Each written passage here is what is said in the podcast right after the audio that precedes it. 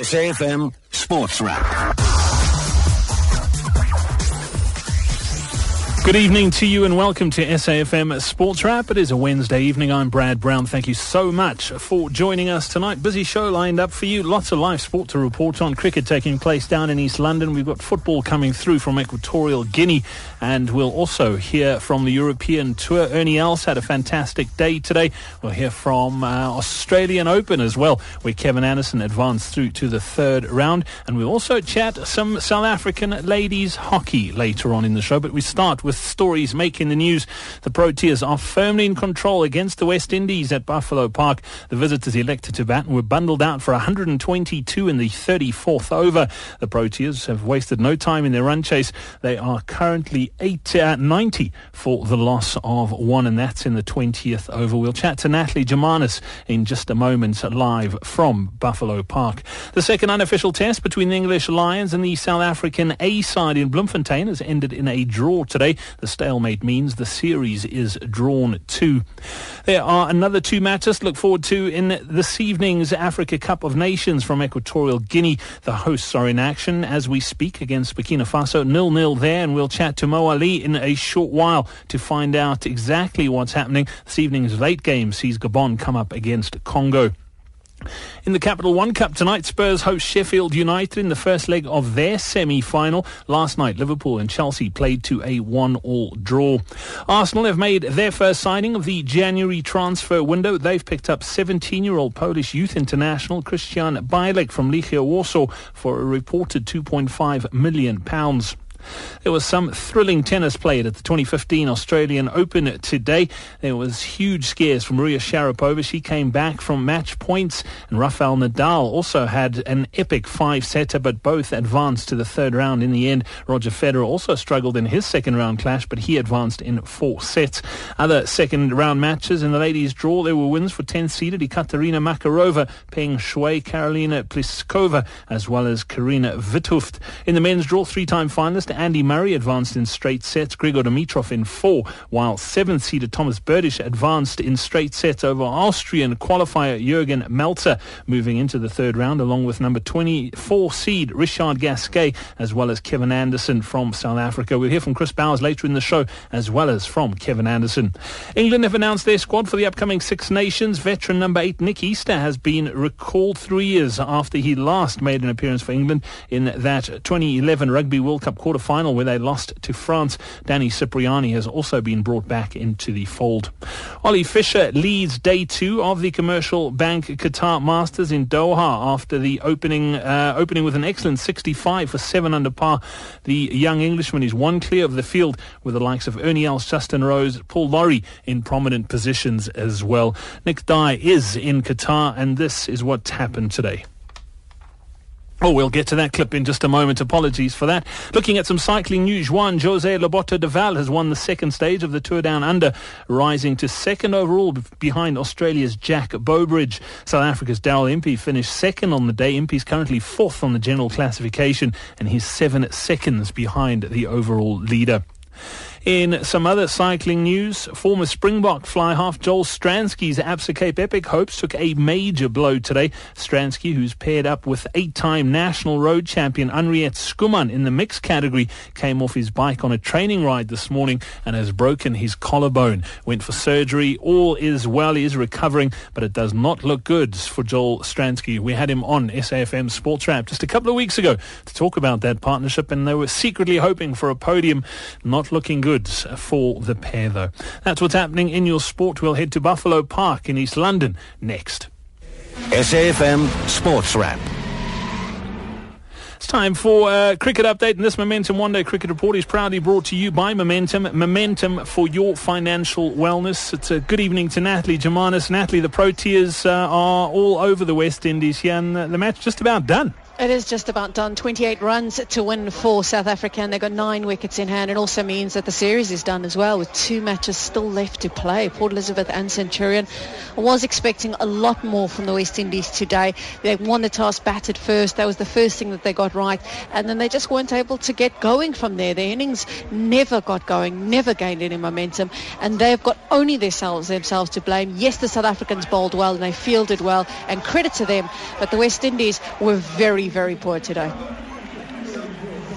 Natalie, uh, I mean, that 122, it's not often you see a, a, one-day international side get bundled out for that. Was it, was it a case of South African bowling attack just too strong for the West Indies, or, or, or let's be honest, were they rubbish with the bat today? It was the shot selection, Brad, really. They would be very disappointed. It's the type of wicket where if you pitch it on certain lengths, it doesn't come onto the bat necessarily and might keep a bit low. Other ones, it does. So you need to put away the cut shot, the pull shot. You don't generally play the horizontal bat shot at uh, on this sort of wicket. And the West Indies were playing across across the line. Their shot selection was incredibly poor, and they'll be very disappointed with that. Yes, South Africa did bowl very well, and you have to give them credit for that. They kept things tight. Vernon Philander was impressive up front, but he just it just wasn't enough from the West Indies point of view, and they'll be very disappointed with it. They had a prime opportunity to put on a good score that would have put South Africa under pressure, batting second here at East London, which is never easy under lights, and with a bit of rain about, it would have made things very difficult for South Africa, and they would have been under pressure. But uh, the West Indies just never took the opportunity to at least make it 2-1 in the series. And as I'm speaking to you, Hashim Amla's just gone past his 27th ODI half half century at Camel 55 balls. Fantastic. Natalie, I was uh, quite excited when I saw that uh, we were sent into the field first. It's, it's something we've chatted about quite a bit over the T20 series and this one-day series that South Africa seemed to be batting first the whole time uh, and then trying to defend a total. It would have been great to see them chase down a big total, but not to be in East London's a, ground where they've struggled in the past. It is not an easy ground to, to chase on, and it would have been good to see the South Africans just uh, see what they can do chasing. Obviously, in World Cups, if you look back on the history, the games where South Africa Has been knocked out of World Cups all of them have been chasing except for one, and that was in 2007 in that semi-final against Australia when South Africa were batting first, and they ended up making a very poor total. And at one stage, I think they were about 27 for five. So that's the only game in World Cups where they've been knocked out where they weren't chasing. So they need to obviously make sure that they perfect chasing in tough situations, and obviously in games that really, really count. And I think South Africa would love to have chased a big total and just to put themselves under a bit of pressure and test themselves and see where they are at when it comes to chasing. But uh, I'm afraid uh, to chase 123 on a wicket like this and a bowling attack like this, well, that's not really putting them under pressure at all. Well, one of the other positives to come out of that bowling attack today was uh, Imran Tahir picking up a few wickets. Yeah, South Africa will be happy that he's able to, to pick up some wickets. He actually bowled well at the at the Wanderers considering the conditions. Today he picked up 4 for 28 in 7.4 overs. Vernon Philander was excellent today. He's obviously come back from being a little bit on the expensive side, Vernon Philander, in the last game. And uh, this ball has just been skied now by Faf du Plessis. And there's been a hash of it on the boundary rope as the West Indies try and take a catch and try and break this partnership. Jerome Taylor was diving to his left-hand side. He wasn't able to take it. I think he misjudged it as well, and it ends up going over the boundary rope just to make it even worse, which means South Africa now need just 15 runs to win. But uh, from a bowling perspective, just about everybody contributed, and South Africa will be happy with that for all intensive purposes, this match is over. Where, where do the West Indies go from here? Two more games in this series. Uh, World Cup looming. This this isn't going to be great for their confidence. No, it won't be. But the major factor is definitely a captaincy. Uh, Jason Holder needs to find a way to take a little bit more initiative in the game and really insert assert himself on the team, even if they lose five 0 And he finds a way to bring this team together, finds a way to insert himself on this team, then they will have accomplished quite a big task ahead of the World Cup because they changed the ODI captain so late. So it would, from their point of view, that's one of the things they would have loved to have gotten right in this series ahead of the World Cup. Another thing, of course, is to get some of their batsmen into form. Chris Gayle has had a very poor last couple of years. He's only averaging 20 in the last couple of years in, in one days, and they need him to fire at the top of the order. Dwayne Smith, as an opening batsman, has played 97 ODIs. He's averaging 19 with the bat. That, that's it's not acceptable. You cannot have your opening bats averaging 19 and then uh, having played that many matches. So from their point of view, they would love to have seen some of their batsmen getting into form. And of course, from a captaincy perspective, he needed to find a way that uh, would work um, in leading the side. Yeah, it's going to be a tough ask the next two games and the World Cup for the West Indies. Natalie Germanos, thank you very much for that update. Don't forget this coming weekend uh, on Saturday afternoon from half past five to half past six, a brand new magazine show uh, all about cricket. It's called The Grand Pavilion happening on SABC3. Make sure you tune in there. That Momentum One Day Cricket Report was proudly brought to you by Momentum. Momentum for your financial wellness. The only thing I love more than spending time with my family is the ability to provide for them. But life is unpredictable. That's why I count on momentum. Because should anything happen to me, I know my family will be provided for. Momentum's life cover provider gives you half a million rands cover for death, disability, or critical illness from as little as 7 rand 50 a day with fixed premiums for 10 years. Visit momentum.co.za for a quote or SMS life to 47205. T's and C's and SMS rates apply. Momentum is a division of the MMI Group Limited, an authorized financial services and credit provider. SAFM Sports Wrap. Time to head to Equatorial Guinea now, where there is more action taking place in the 2015 Africa Cup of Nations this evening. Mo Ali keeping an eye on the action between uh, the hosts and uh, Burkina Faso. Good evening, Mo Ali. Almost half time and no goals yet, but there have been a couple of opportunities. Oh, there have been uh, lots of opportunities in the last few minutes, uh, particularly for the Stallions of uh, Burkina Faso, Brad, and uh, a mixture of uh, poor finishing and uh, some uh, fortuitous goalkeeping, it must be said, uh, has kept uh, the score sheet blank. And uh, just before you crossed to us, it was Alan Traore who struck a lovely volley. And I tell you what, the goalkeeper didn't know much about it. the ball hit him rather than the team saving the ball. And from the the save, the ball came off the upright, and unfortunately for Burkina Faso, nobody following up to hit home the rebound.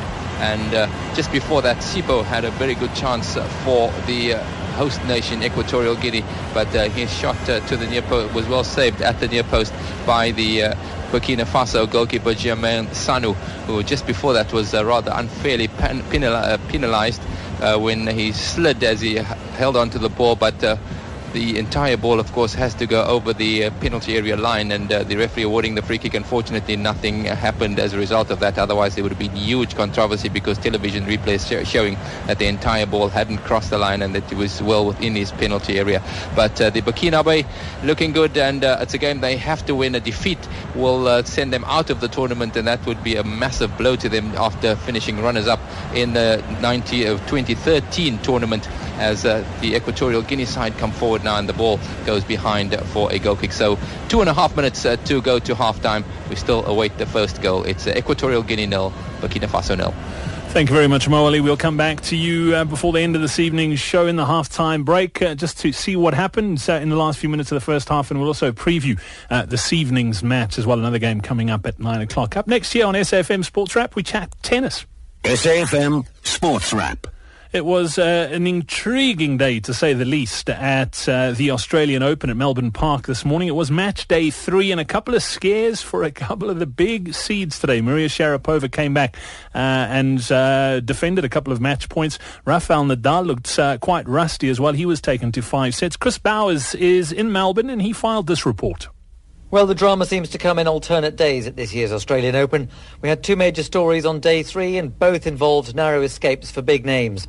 First, Maria Sharapova had to save two match points against the 150th ranked qualifier Alexandra Panova, and then Rafael Nadal looked to be heading out when he trailed the 112th ranked qualifier Tim Smyczek by two sets to one and was doubling over in pain in the fourth set. But somehow Nadal got whatever was causing him stomach problems out of his system, and he came through to win 7-5 in the fifth set in 4 hours and 12 minutes. Where this leaves his challenge for a second Australian Open title remains to be seen. We may get a better idea on Friday when he plays Dudi Sela.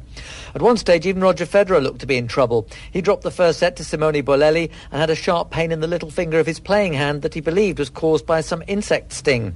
Federer later said he'd be supporting South Africa in the Rugby World Cup.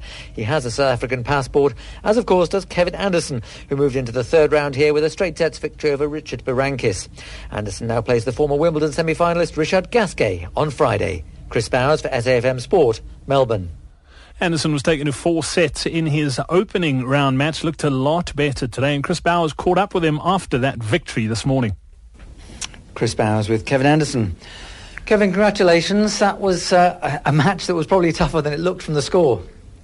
Uh, I felt overall it was a great match. I felt the f- first two sets was quite comfortable f- uh, for me out there. I felt I was serving really well and uh, making him uh, play quite a bit on his return games. The courts were playing really quick, and I was able to catch him. Uh, I think late on a few shots, but he adapted, and the third set was really close. Um, know, I, I was able to just keep quite calm out there. Whenever you know when I'm holding serve quite comfortably, it was uh, you know I was always going to give myself some uh, some chance. I had I had the one break point, but um, you know he came up with some good shots, and then I was happy with the way I played the, the the break. I felt I was able to continue the momentum that I'd built throughout the match.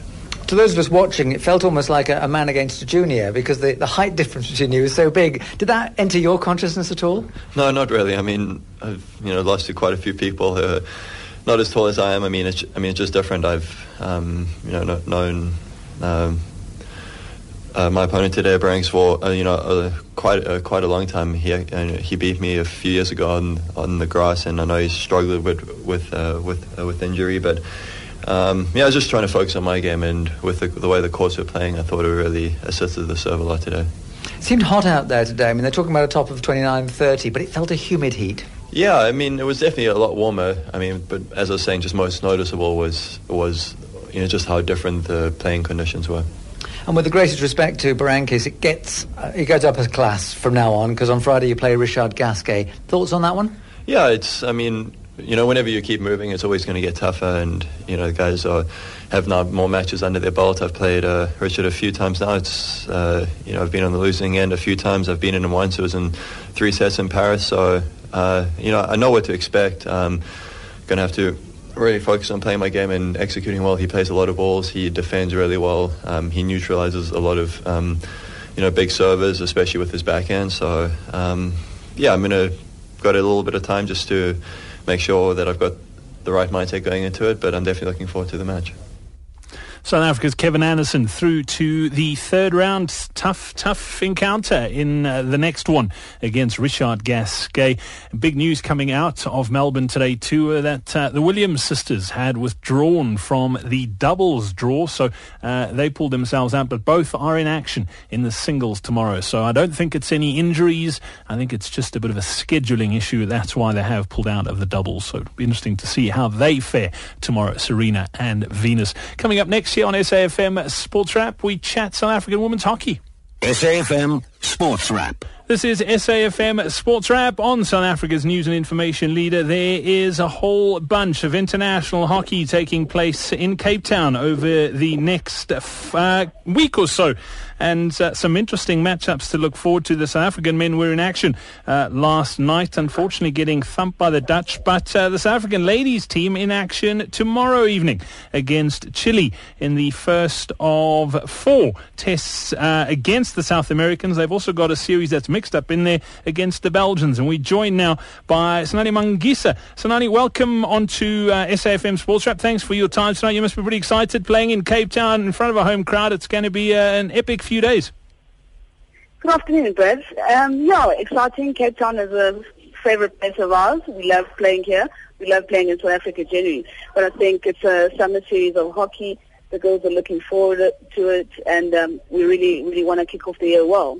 You mentioned playing in Cape Town. Hartley Vale's a, a great place to play hockey. There's huge support for you guys down there, and it makes a big difference having a, a sort of very rowdy home crowd to play in front of. Yeah, it always helps. I think being at home, knowing the area, knowing you know the, the the people around here helps a lot. We don't have to travel, eat different food, that kind of stuff. So that always counts in our favor, being the home team. But I mean, Cape Town weather is beautiful. The crowds are great. What can more can you ask for?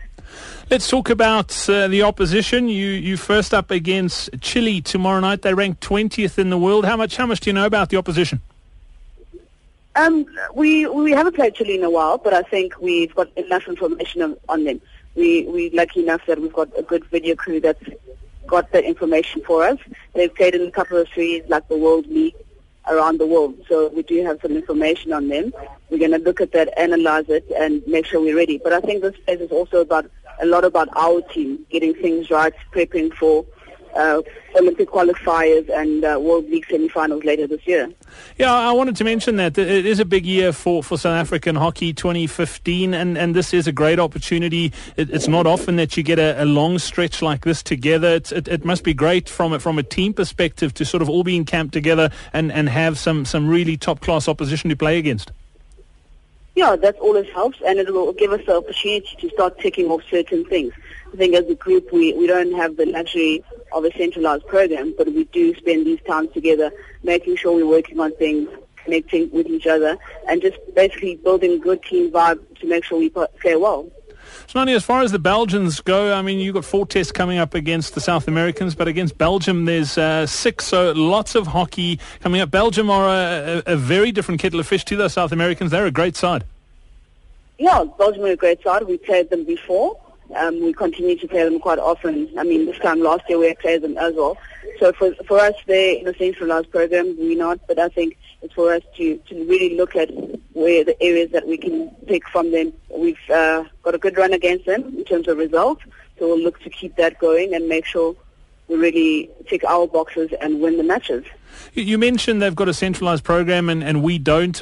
By by that, you mean it's it's not a fully professional game right now, which makes a big difference. Uh, it, it helps a, a, lot if you do have a, a core base of players who are contracted by the, the, the different unions. I mean, we've seen it happen in cricket, we've seen it happen in rugby, and obviously hockey pushing very hard for that to happen.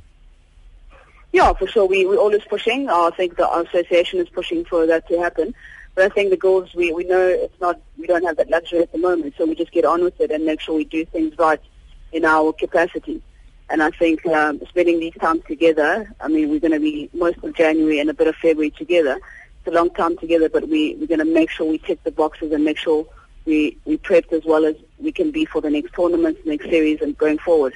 Sonny, from a, a, personal point of view for you, I mean, what are you hoping to achieve out of these two two test series that are, are coming up in the next week or so? Um, I think for me, um, I had quite a bit of an up and down year last year. So for me, it's just to make sure I get back into the team and deliver performances that actually add value to the team and make sure I'm helping the team win games. Sonny Mangisa from the South African ladies hockey side. Thank you so much for joining us this evening on SAFM Sports Wrap. Good luck for that opener tomorrow evening. It gets underway 7 o'clock at Hartley Vale. Uh, there's some grade hockey coming up from the men's and ladies side. So if you are down in the Western Cape and you into field hockey, definitely go check it out. Uh, all the best and uh, we look forward to chatting again soon. Thanks, Brad. Thanks for all the support. SAFM Sports Wrap.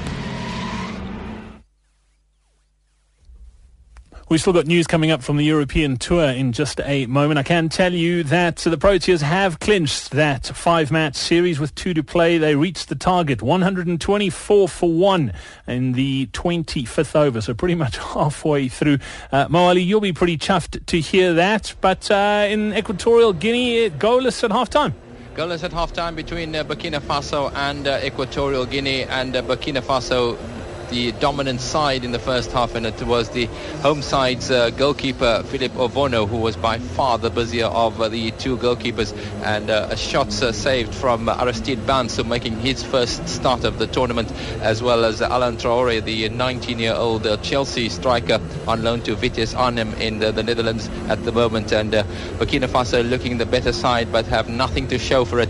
And as they always say, you've got to make use of your chances because the opposition can just get one breakaway and score and uh, go on to win the game. The results column doesn't say how well you played, and that's exactly the uh, story in the uh, first half. There were one or two chances for the home side, particularly in the 33rd uh, minute, 12, 12 minutes before halftime, when uh, Sipo the uh, left back ranged up into the penalty area, fired a shot there with nobody in the penalty area. That was all he could do, and it was well saved by the Burkina Faso goalkeeper Germain Sanou at the near post. But of course, it is Gabon up later on in uh, this evening against uh, Congo. And uh, for, for these two teams, I think it's vital that they come out of this game with a victory, particularly Burkina Faso having lost their opening game to uh, the impressive Gabonese side. So at halftime then, it's uh, Equatorial Guinea nil. Uh, Burkina Faso nil. Lots at stake tonight. Not Bafana Bafana Mo. They, played uh, two nights ago. Obviously, loss. Big big news uh, yesterday was Shakes saying that Rivaldo Coetzee is not looking good. Any news out of the out of the team? Uh, how's that injury looking? Yeah, just news uh, from the Bafana Bafana camp, uh, Brad, is that Rivaldo Coetzee has injured a knee ligament and is definitely out of uh, the game against uh, Senegal on uh, Friday. There was talk uh, that he was out of the tournament, but that's not been confirmed yet. It, it has been confirmed that he will miss the game against Senegal. But of course, Bafana Bafana will be buoyed by the news that Eric Mathoho and Renil Willa are available for selection after sitting out the first game due to suspension. And it's going to be interesting to see how Shakes will Shakes Mashaba goes about selecting the side because uh, the Senegalese, I can tell you, are huge players. They are very, very big indeed. And uh, Shakes Mashaba will have to counter that, uh, the size of the Senegalese as well, and work out a way. Maybe he could put in a call to the Spaniards to find out how they cope with bigger players. Molly, thank you very much for that. Yeah, lots at stake in Bafana Bafana's last game. And it's interesting Mo says that because that was one of the things that I got. And, and the Senegalese are a lot bigger uh, than the Algerians. And, and that was the feeling I got. If you looked at that game, game the other night, and I just thought, gee, we, we physically a lot smaller uh, than the teams we're playing, but hey, they played well. It's just a pity about that loss, and we spoke about it at length. That penalty, really the turning point in Bafana Bafana's clash the other night. Up next here on SAFM Sports Wrap, we'll head to Qatar for round one of the Commercial Bank Qatar Masters. SAFM Sports Wrap. Well, it all took place at the Doha Golf Club today, and uh, there was some uh, low scoring Ollie Fisher of England ended up uh, shooting a 65. He's got the outright lead, so only a one-stroke advantage over Spain's Rafa Cabrera Bello. And then there are a whole host of players sitting on 5 under 11 in all. Three South Africans in there, which is great news. Uh, Branden Grace in with a shot. Ernie Els, Darren Fichardt there as well. Nick Dye is uh, there in Doha, and he filed this report today. Fisher's the winner of one European Tour title in the Czech Republic in 2011. A former Walker Cup player, the 26-year-old has already had a good finish under his belt in Abu Dhabi. He's benefiting from the form of last week, making eight birdies in a controlled performance. Rafa Cabrera Bello second, while there's a logjam of players on five under par. Ernie Els says he's as comfortable with his game as he's felt in a long while. Twice Doha champion Paul Lawrie is looking back to form after a lengthy fallow period. Branden Grace is continuing his good run. And Rose is there on four under, laying a good foundation for the week, with Sergio Garcia and Henrik Stenson also nicely in touch. It's going to be an interesting uh, final three rounds of this tournament. Nick Dye also caught up with the leader, Oliver Fisher. Last year I started the season well. I had a good, uh, good um, finish down in Africa. Uh, made quite a few cuts last year, so it's just a matter of giving yourself chances and kind of if the consistency is good and if your level of play is okay, you can you can kind of keep trying to improve. You know, I've I've had it a few years where I've struggled a bit from with my long game, and then you know you're kind of always working at things and trying out stuff and going out on the course and not really sure about what's happening. You know, my feelings are pretty consistent right now, and um, it's just a matter of keep doing more of the same. And as I mentioned, 11 players sitting on five under par, so anyone can win this thing still. One of those players of the three South Africans that are tied for third was the Big Easy. For the first time in a very long time, yes, I can say that I actually feel comfortable with most aspects, all aspects of my game. Um, my mental game's quite good, you know, it's still quite fresh. So, uh, you know, I'm looking forward to the, to the rest of the week. It's the first time I've put myself in contention, you know, um, well, since the South African Open, but, you know, it's nice to get back in contention from the first round. That's uh, South Africa's Ernie Els, who is on five under. The other two South Africans, uh, Darren Fichardt and Branden Grace. Uh, one of the others on five under is Scotland's Paul Lawrie, and he also spoke to Nick Dye after his opening round. Well, I hit it nicely again. Uh, obviously, last week uh, was the first real kind of nice week I've had for a wee while. Uh, finished 20th, which is not a great week, but you're getting there slowly. And it's all about building the confidence for me at the minute. I've had a couple of years where I've not played very well and been injured and hardly played a lot. So it's about kind of round by round, just trying to get myself uh, back into a position where you've got a feeling as though you could contend in, in a few tournaments. And uh, today was what it was all about. I kept the ball in play, uh, putted nicely when I had my chance. And uh, in the afternoon, I think 500 is a good scoring. Something about a Scotsman playing golf. Love that. Paul five under par. It's still wide open uh, at the Qatar Masters. We'll have more action for you from uh, there tomorrow afternoon here on SAFM Sports Wrap. Before we do go, though, if you did miss it, the Proteas have wrapped up the five-match one-day international series against the West Indies, and today almost looked like a T20, but without the massive run rate. I can tell you that much. The West Indies batting first today. Uh, they won the toss and chose to bat. Were dismissed for 122 in the 34th over. Uh, as Natalie Jumana said, poor batting performance, shot selection not great, but uh, bowling from the South Africans. Vernon Philander was uh, superb today. He picked up three for 27 in eight overs. Imran Tahir bagged four for 28. So great to see uh, the spinner picking up some wickets too. And then Rilee Rossouw went out early. He added seven, but then uh, Hashim Amla and Faf du Plessis guided the Proteas to victory. They were both not out. Amla on 61, du Plessis on 51. So that's it for the cricket. So we'll be broadcasting live, by the way, from the last one-day international of that series taking place in Centurion next week. And that's it for SAFM Sports Wrap this evening. Don't forget, if you'd like to be in touch, you can tweet us at SAFM Sports Wrap. You can also catch uh, the podcast of the show. Just head to safm.co.za. Coming up next is the talk shop with Nelly. Right now, though, it is 7 o'clock in time for your news.